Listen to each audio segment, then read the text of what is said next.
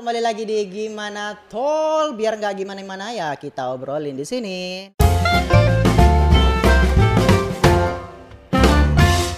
Balik lagi di Gimana Talk Biar nggak gimana-gimana Makanya kita talk, talk, talk Mantap tuh openingnya tuh. Besok-besok pakai itu aja lan. tol tol tol gitu. Terus pakai suara menggema gitu. Wah, Tol tol. teman-teman yang sedang menonton di YouTube Yang jelas di Spotify tidak bisa melihat ini Karena kanan kiri saya sudah menggunakan gimmick Pembahasan kita bakal lucu, saya jamin Semoga lucu. Mencoba melucu. Iya iya iya. Mengocok mengocok lambung. Cuk, Gokil. jadi jatuh, Cuk. Udah, udah, oke. Ayo Ruth Eh, Udah lanjut. Ya. Hmm. Kita mau ngapain sih hari ini? Kita hari ini Oh pertama Ini baru ya suasananya Iya, suasana baru. Kebetulan udah bisa bikin studio sendiri. Gak, emang ru- kos-kosan saya nih emang. Di rumah Bang Sabik Seadanya Sekarang lagi turun kasta pemirsa.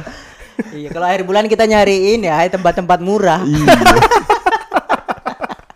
Kalau awal-awal bulan, uh, kafe mana nih? Wah, mantap. Kita di Cindra. Man teman, siapa tahu punya rumah yang punya pekarangan yang bagus. Iya. Instagram mebel gitu. Suasana Boleh lah tenang, kalian iya. sekali-sekali ngetek. Nebeng, nebeng. Numpang Paling cuma ngabisin air putih aja. Kayak ini Yung cuk gimmick ini ngabisin es cuk. Saya 24 jam itu merhatiin biar cepet bos. Haus cur. Lagian SNT terlalu gede nggak kuat masuk di gelasnya. Ngotot cuy Gak dituin sama dia Iya loh. Oke teman-teman Ayo Wirut Gak usah minum dulu Nanti aja Iya loh. Kita kan lanjutin Saya mau ini mandi nih. ya udah ngomong aja gak sih? Belum mandi Gua bajingan ngomong tuh nih. mau minum doang ditegur anjir. Lu ngomong-ngomong aja kan. Ayo coba saya mau mandi nih. Bangsa. Aduh ini rumah nih ya Udah bener Karena di rumah Cuk jadi aman Ngomongin rumah Aduh Bridging Eh, kita hari ini nggak ada pembahasan ya. Gak ada pembahasan Kita sebenarnya cuma mau ngomen-komentari. Komentarin-komentarin Jual Netflix, aku Netflix, aku Spotify, Spotify 20.000 Premium. premium. Yuk. Kita bakal ngomongin Mengkomentari lebih tepatnya Iya. Judul-judul berita Hmm. Yang akhir-akhir ini kan kadang ada satu media yang terkenal yang emang judulnya itu bombastis. Yap. Iya. Aneh- Tribun Selatan apa kalau? Aneh-aneh gitu, tabrak-tabrakan antara kata kerja sama tokohnya tuh nggak nyambung gitu. Ah. Kopet News.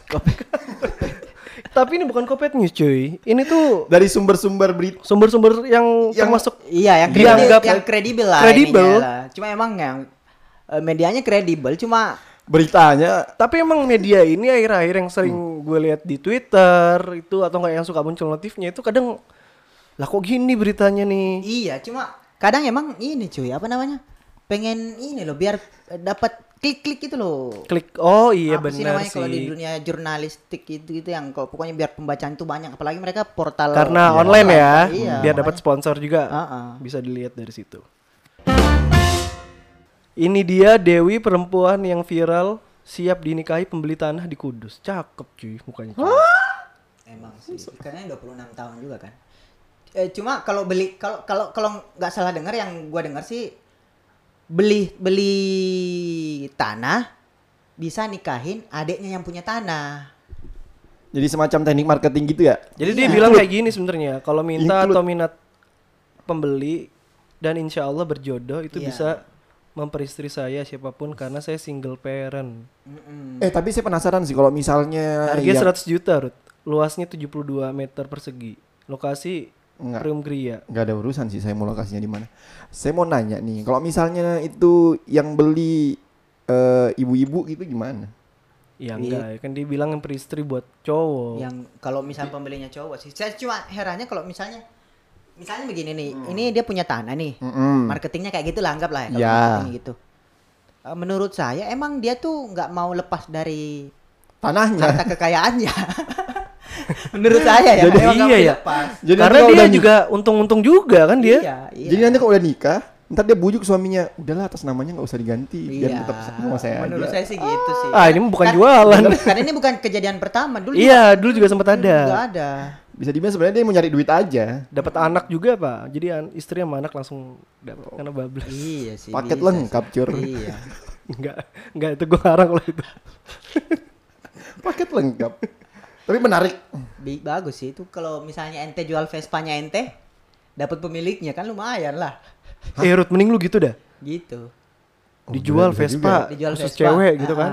Yang beli dapat pemiliknya, Dapat- dapat babu. Kemarin padahal ada bule Rusia anjir. Serius ada bule Rusia nawarin Ah, Vespa gua. ah, ah. Terus Gak gua gua nggak gua akuin. kenapa? Oh, ini lucu nih. Kenapa nggak diokein? Nggak tahu, padahal cakep anjir. Bule Rusia. Oh cewek. Iya, Rusia anjir. Dapat Vespa dijual. Dapat babu. Ya ente bisa Ente gila saya babu. jadi ini kan buru migran kan siapa tahu kan. Oh di Rusia di Rusia kita butuh ini Mas. Ngepel-ngepel salju. Salju dipel. iya, mungut-mungutin salju. Ini ini masih ini nih terkait cinta nih berita selanjutnya nih. Oke, berarti selanjutnya. Sama masih dari detik.com, pria ini beli roti bakar 36 kali buat gebetan berakhir cinta ditolak. Nggak, tunggu tunggu tunggu tunggu. Gimana gimana? Beli. Iya, jadi roti dia 36 kali. lu nih, ada mas-mas nih atau enggak lu misalnya beli roti bakar 36 kali buat lu kasih ke cewek lu. Cuman akhirnya cinta lu ditolak. Berarti dia belum pacaran cuy sebenarnya. Enggak maksud saya motivasi dia apa dah? Apa yang diharapkan dari memberi memberi roti ke cewek? Enggak sih. Emang nggak tahu ya medianya tuh ya, maksudnya Penting bener nih. penting bener itu roti bakar gitu loh. Maksud saya seistimewa apa sih 36 kali roti bakar harus disebutin gitu. Kalau misalnya 70 kali beli motor misalnya, wah itu istimewa. Hmm. Roti bakar, cok di sini depan sini 10 ribu loh, kadang nggak enak. Ya mungkin kan ini effortnya dia tadinya Nggak emang. untuk ngasih ke ceweknya gitu kan. Iya, emang Cuman maksud gue yang gue permasalahan kenapa diberitain masalah kayak gini nih. Iya, maksudnya kenapa? Ini news value-nya ada di mana gitu loh. Iya, di roti bakarnya 36 kali apa gimana? Ya mungkin dia mau ngasih tahu gitu. Kalau 36 kali masih kurang. Mungkin kalau 37 kali diterima kali. Emang Tak hanya merasa rugi karena sering memberikan roti bakar, tapi ia memberikan coklat Valentine untuk pujaan hatinya itu. Tapi sayangnya, pujaan hatinya yang bernama Lista tersebut tetap tidak menerima pernyataan cintanya. Nah, ya emang kurang roti bro. Apa roti? Waduh mas, mas.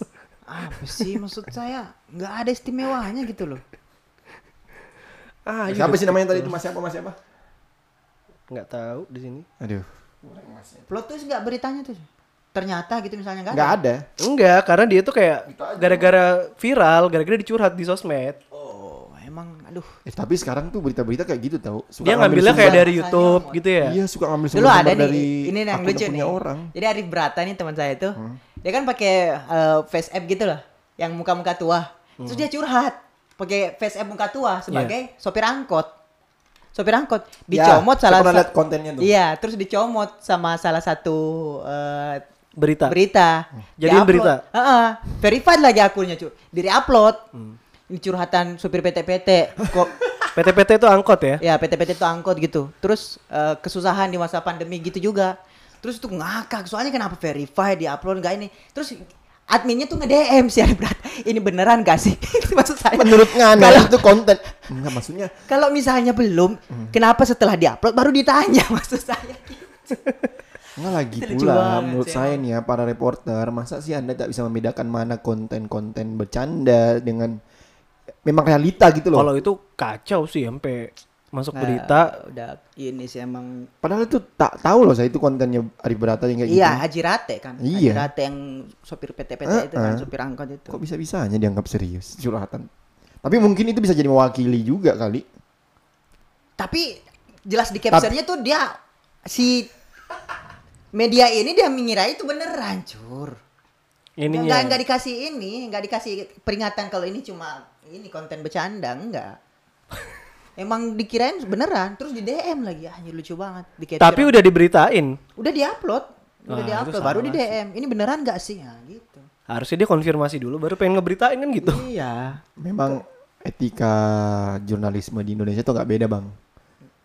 Bukan beda. Emang nggak beda, Ada, cuman tidak diikutin. Pokoknya terbit aja dulu. Udah next. Judulnya emang aneh-aneh. next next next next. Ini yang lagi viral juga nih, salah satu. Bukan dari ini detik tadi, beda lagi nih. Vice. Ih, Vice padahal oke loh. Biasanya tuh Enggak, tapi dia ngeberitain ini emang gara-gara lagi viral. Bener-bener. Jadi Biasanya banyak sekarang serius-serius youtuber itu yang cuman diem viral dia. Gara-gara cuman dibuat YouTube tayang diem doang sampai 2 banget. jam. Oh tahu. Maksud kontennya cuy. Dia judulnya kok nggak salah tulisannya eh, nggak ngapa-ngapain selama dua jam. Jadi itu videonya emang bener dua jam dan nggak ngapa-ngapain, cuman duduknya diem kayak gini. Brengsek. Saya belum lihat sih. Tapi kalau saya lihat saya mau inilah dislike. Banyak yang nonton lagi. Kasihan cuy cuy. Dia tuh dia di depan kamera kedip nggak? Kedip, kedip. Kedip, sih. Kering air matanya. Nggak ada istimewanya sih. Ada juga tuh yang editornya Oh, kalau nantang Radit yang kalau bikin ngocok Taruh telur. ngaduk telur dua satu jam apa berapa Iya, jam tuh? saya. Itu masih mending. Hmm. Masih ada effort, ada Iya. ada ada. Bengong.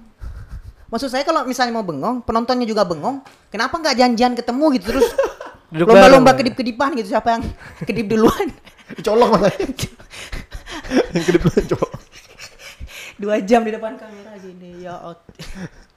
Emang nih Emang- sekarang nih.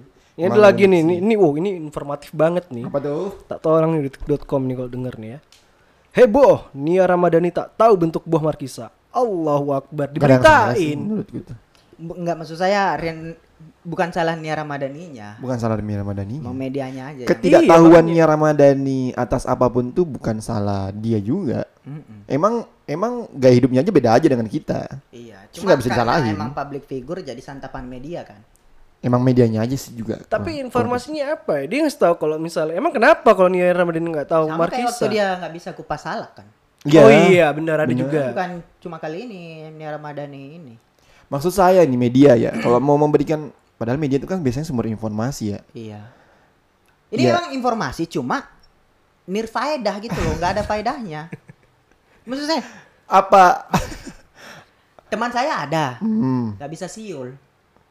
Umurnya udah 28 tahun, nggak bisa Hmm. siul. Kalau menurut saya itu lucu, tapi nggak nggak usah di media, nggak usah diberitakan gitu karena buat apa Buat juga? apa? Iya, nggak nggak ada juga Gak orang bakal mengganggu kehidupan orang juga. wawancara kerja juga nggak ditanyain kamu tahu buah manggis nggak? Kalau tahu, kamu boleh dah kerja ini bagian Kalau nggak nggak usah nggak usah nggak usah kerja di sini. Iya, Kita tidak menerima karyawan yang tidak tahu buah manggis. Iya, aneh sekali. Aneh nih. Lanjut lanjut cok. Apa cok? Ini ini. ini detik berasa koran kuning nih. Kena muda-mudi ketahuan mesum di Hotel Jakbar. Gegara gorden terbuka lebar lah. Itu di hotel ya, di Itu Hotel. muda-mudinya Hordennya yang goblok. kebuka, ketahuan, kegap. Muda-mudinya goblok berarti. Apa guda apa bedanya? Apa bedanya ente mesum di jembatan anjir? Emang mempertontonkan dirinya aja udah. Loh enggak, dia udah di hotel, cuman masuk berita nih. Iya maksudnya karena jendelanya nggak ditutup kan? Hordennya maksudnya. Gordennya nggak tahu itu emang sengaja apa nggak sadar saya nggak tahu sih. Intinya saya lihat tadi lihat di TV, Udah engas di, banget kali ya. Di YouTube tuh lebih lucu lagi. Apa? Diliatin sama Pak Kumis. Masa tagline-nya gitu, cuy. Maksudnya Diliatin Pak Kumis, pemuda sepasang muda-mudi ini apa berbuat eh, mesum lupa menutup gorden. Terus direkam. Tahu nggak yang pertama saya cari apa di YouTube? Hmm. live footage footage rekamannya mana ini mana ini rekamannya nggak ada dong pasti kalau di Ente kalau mau nyari gitu sekalian nonton bokep aja ente. di mana Rut ya itu Rut Nggak tahu saya pak. Eh lu masih pakai VPN gitu gak sih? Nggak tahu saya pak. Brengsek. Anda mau menjerumuskan saya kan? FPN itu apa sih? Nggak ngerti. Ini lucu berita Kompas. Biasanya di Twitter banyak sih berseliweran.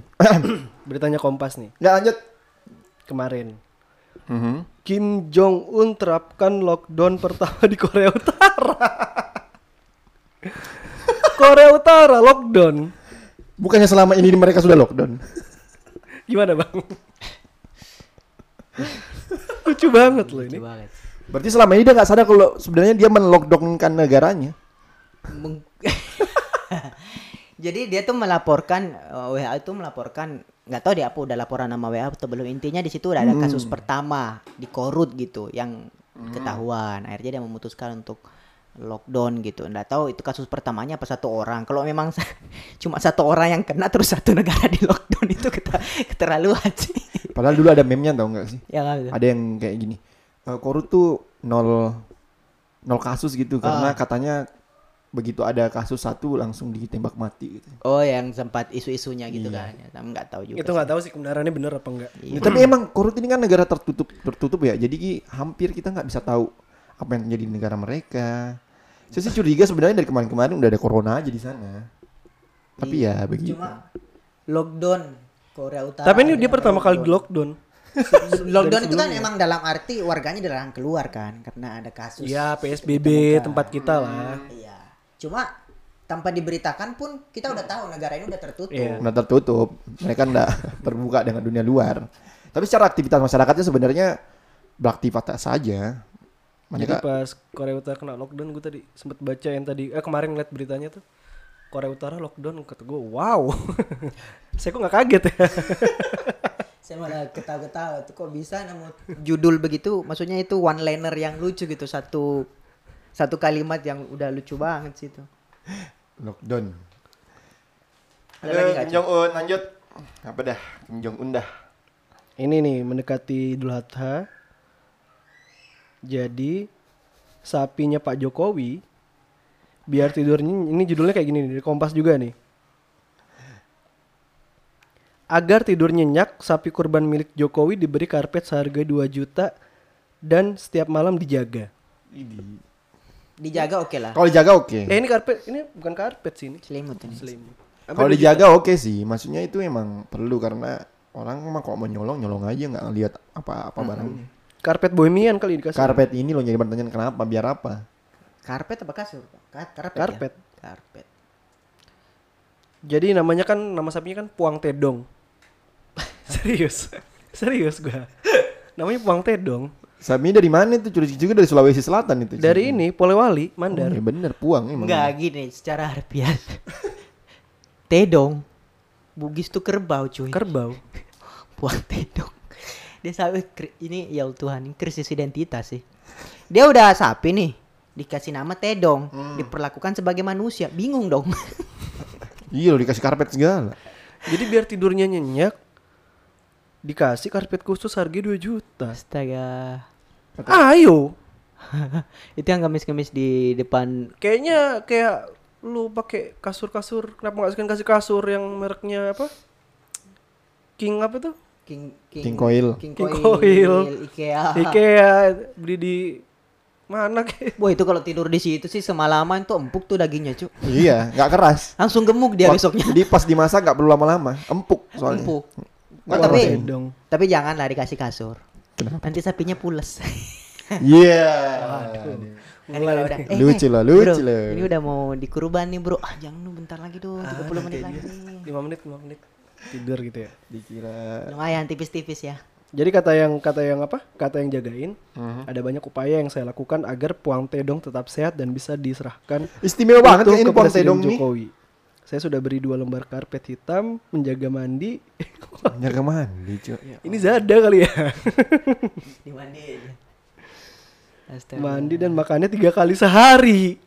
Nggak apa sih kalau itu emang nggak apa-apa sih. Nggak apa-apa gimana? Gua aja kadang sampai tiga kali sehari sekarang nih makan nih. Itu ente pilihan hidup Kalah sama sapi gua, kalah sama sapinya Jokowi. Kenapa ente makan cuma dua kali?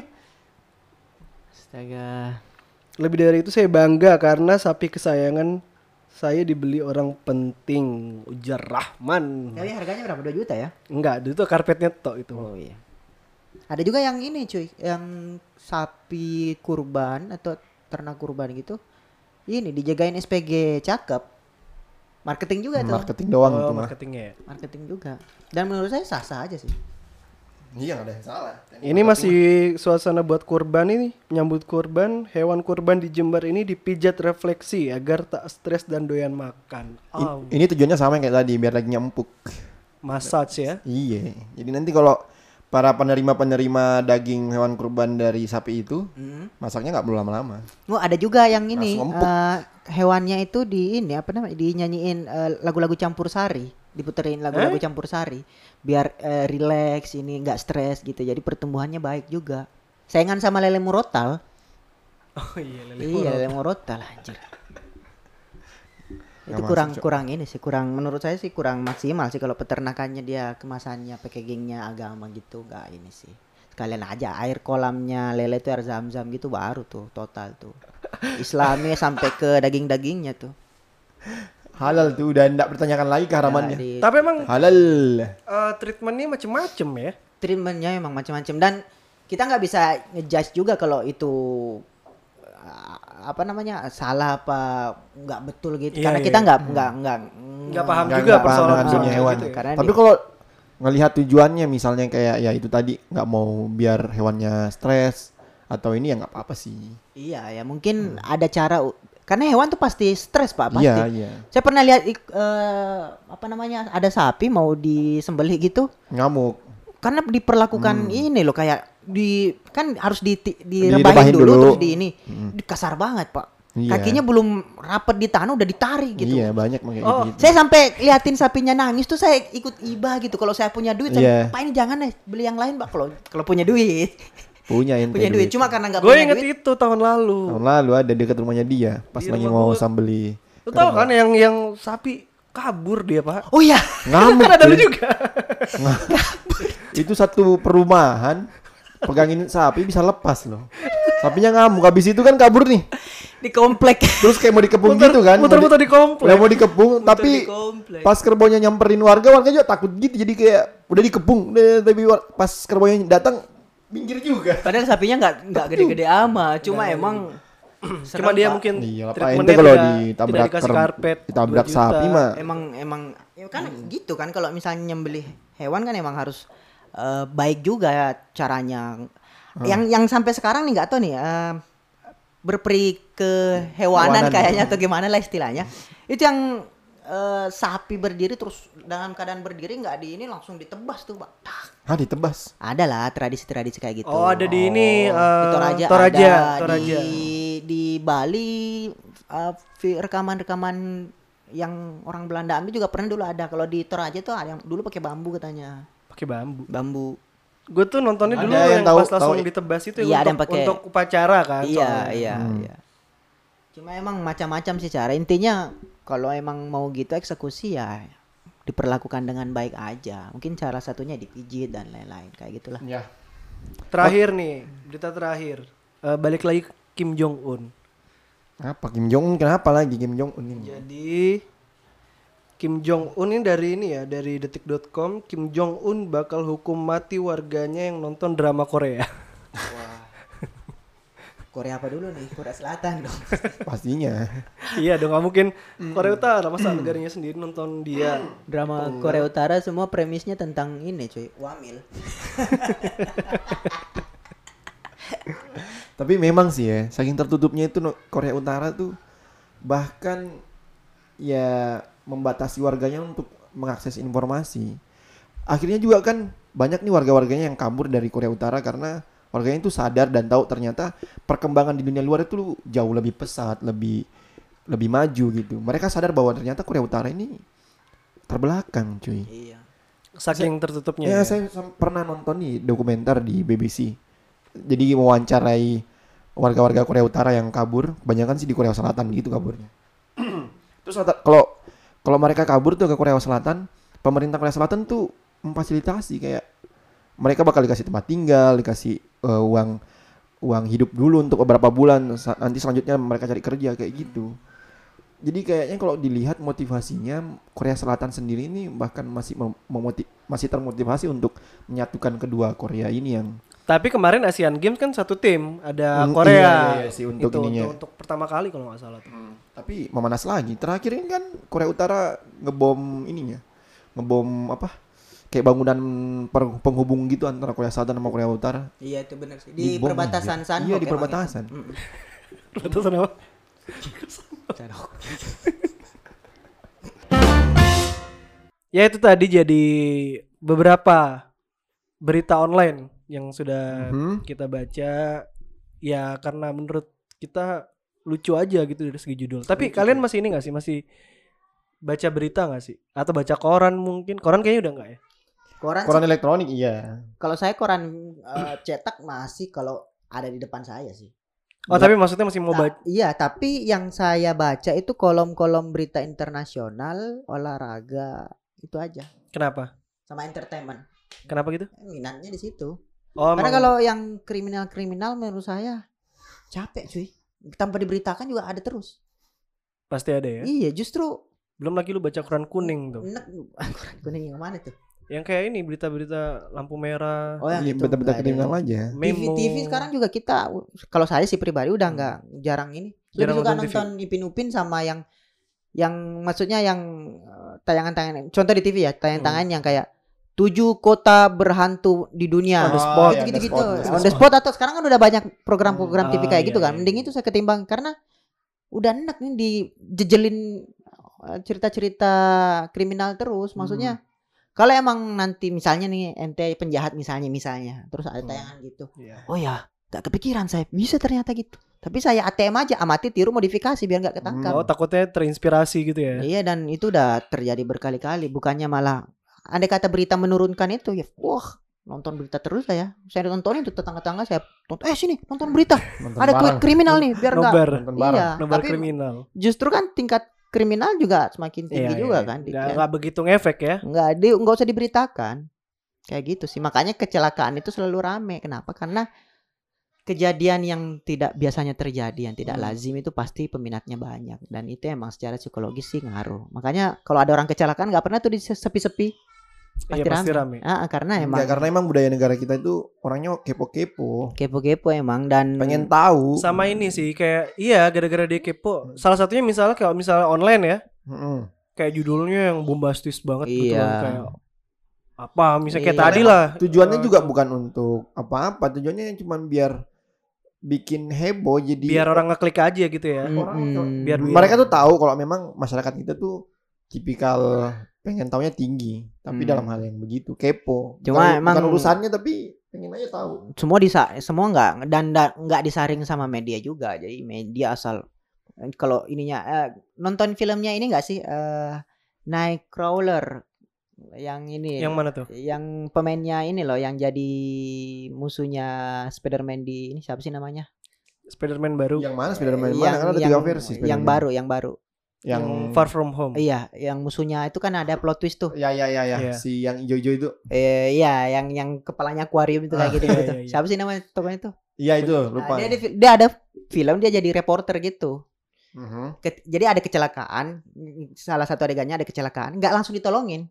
dia ngambil gambar dulu ngambil gambar dulu karena apa dia yang paling update Hmm. on the spot Oh, Detik itu juga untuk ini untuk ya. berita karena dia reporter gitu terus dia dilema gitu antara mau nolong atau berita nolong atau berita bahkan saya pernah lihat di Hmm. Instagram di India ada bapak kecelakaan Hmm. Hmm. sama reporternya pakai bahasa India gitu ditanyain gimana perasaan bapak eh, bapaknya udah sekarat Nggak usah cuk. Iya, Kalau warga-warga Vrindavan udah skip. tapi kadang gitu loh. Masih mau lihat aja. Udah tahu lagi musibah, iya masih nanya, Masih nanya. gimana keadaannya sekarang? iya ada juga yang lucu Atau enggak ini bang, kalau lagi mau meninggal, misalnya ada orang meninggal nih, Hmm. ditanya tangganya misalnya, ada firasat nggak sebelumnya kayak gini gini gini lah, ngapain kata gua? Kayak itu pun gitu-gituan tuh. firasa juga paling ah mimpi aja gitu. maksud saya nggak bukan hasil suatu ini Iya, kadang iya. nggak jitu gitu untuk Hmm. meng- memanfaatkan sebuah momen terus dilempar ke masyarakat harusnya ngasih pandangan bahwa ini tuh ada manfaatnya tapi enggak Hmm. Sekedar mendeskripsikan biarkan masyarakat yang beropini itu yang salah akhirnya masyarakat juga nggak nggak Nggak nggak pintar, nggak cerdas juga untuk nggak me- terlalu mengolah. tahu cara berpikir pola pikir yang bagaimana menyerap informasi Hmm. menyaring informasi ngambil manfaat dari informasi gitu makanya jadinya Iya iya. sampah Dan yang kayak begitu-begitu tuh kalau biasanya tuh ada aja tuh berseliweran di grup-grup WA bapak-bapak tuh. Wah itu terutama itu tuh yang di grup kayak WhatsApp tuh nggak tahu berita Facebook dimasukin segala macem dan percaya. ada om saya nih om saya nih. Hmm. saya lagi enak-enak tiduran di main HP di ranjang Hmm. gitu di kamar jadi ini terus dia datang tuh om saya liatin video Hmm. videonya ada cewek Ah. setengah telanjang gitu Hmm. dicambuk Hmm. dicambuk terus dia bilang ini ada LGBT Saya tahu arahnya ke mana. lesbi ditangkap polisi Malaysia kena hukum cambuk. Saya lihat dong videonya. Video, kok kayak kenal? Video yang emang genre itu kan. ternyata genre itu Emang BDSM aja. maksud saya ini yang bikin hoax ini brilian banget anjir. Dia ambil part itunya aja. dia ambil part itu. Jadi kasih deskripsi polisi Malaysia menangkap seorang eh, LGBT gitu. Dihukum cambuk. Saya lihat kok kenalin aktrisnya? Kayak familiar gitu Kayak pernah lihat di situs mana gitu. dia kayak pernah lihat di mana gitu Tapi itu itu juga mungkin ya. Maksudnya kitanya juga yang baca atau lagi nonton berita Mm-mm. juga harus tabayun gitu loh harusnya. Cek and Hmm. rechecknya juga harus kita benar-benar maksudnya jangan cuman di satu platform toh atau satu media Mm-mm. toh yang kita lihat. Hmm. Coba bandingin sama media-media lain itu kan juga penting. Jadi ya udah tahu medianya begitu, masyarakat kita yang begitu selesai sih. Iya, apalagi Oke. sekarang serba gampang banget buat nge-share kan. Iya, benar. Tantangan media sekarang, Hmm. tantangannya kita masyarakat dalam mengolah informasi Hmm. adalah share, share, share, share, share, share, share semua hampir di kolom website, di Hmm. Instagram punya eh, fitur untuk Punya ada share, tool share, share, untuk- share. Nggak Iya, kayak iya, dulu, iya. koran nggak mungkin dong kita share. Ada cuy. Ada berita ini. Di clipping, digunting, Bawa ke rumahnya Pak Hartono ini. Nih, harus dibaca nih. Rumahnya ini. pasang di mading. yang yang nge-share ngapain saya nge-share nge-share koran capek sekarang enak tinggal ini share share share itu yang jadi Hmm, Jadi memang PR kita tuh ya, kalau menurut saya nih, PR kita sebagai masyarakat itu bagaimana kita bisa bijak untuk mengkonsumsi itu. Mm-mm.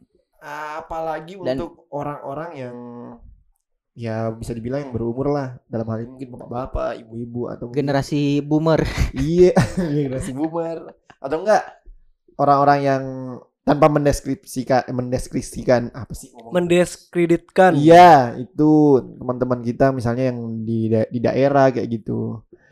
Mereka tuh yang cenderung emang nggak bijak aja mengkonsumsi berita-berita yang judulnya nyeleneh kayak yang tadi kita udah baca-baca kayak itu. iya iya betul betul Asal main ambil, share, main ambil, share terus udah gitu kadang-kadang mereka ikut ko- komen yang bikin gini gimana ya?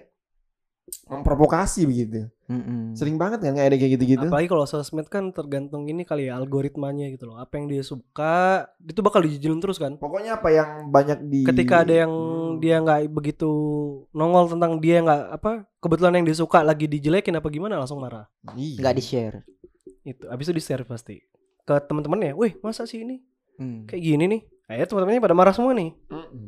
Udah kayak akhirnya dapat nge-framing udah aneh-aneh nih habis dari situ kan. Mm-mm. Padahal juga ya medianya juga pertama kan mungkin juga harus ini ya eh, berimbang.